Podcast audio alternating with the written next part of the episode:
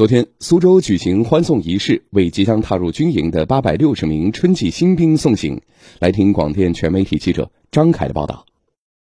市委副书记朱明、市委常委、苏州军分区政委董胜、苏州军分区司令员孔义林来到苏州火车站为新兵送行，勉励新兵们努力学习、刻苦训练，牢记家乡亲人的重托，将自己塑造成对社会有用的人才。樊泽瑞是苏州经贸职业技术学院的应届毕业生，这次在学校里应征入伍，即将成为一名光荣的火箭军战士。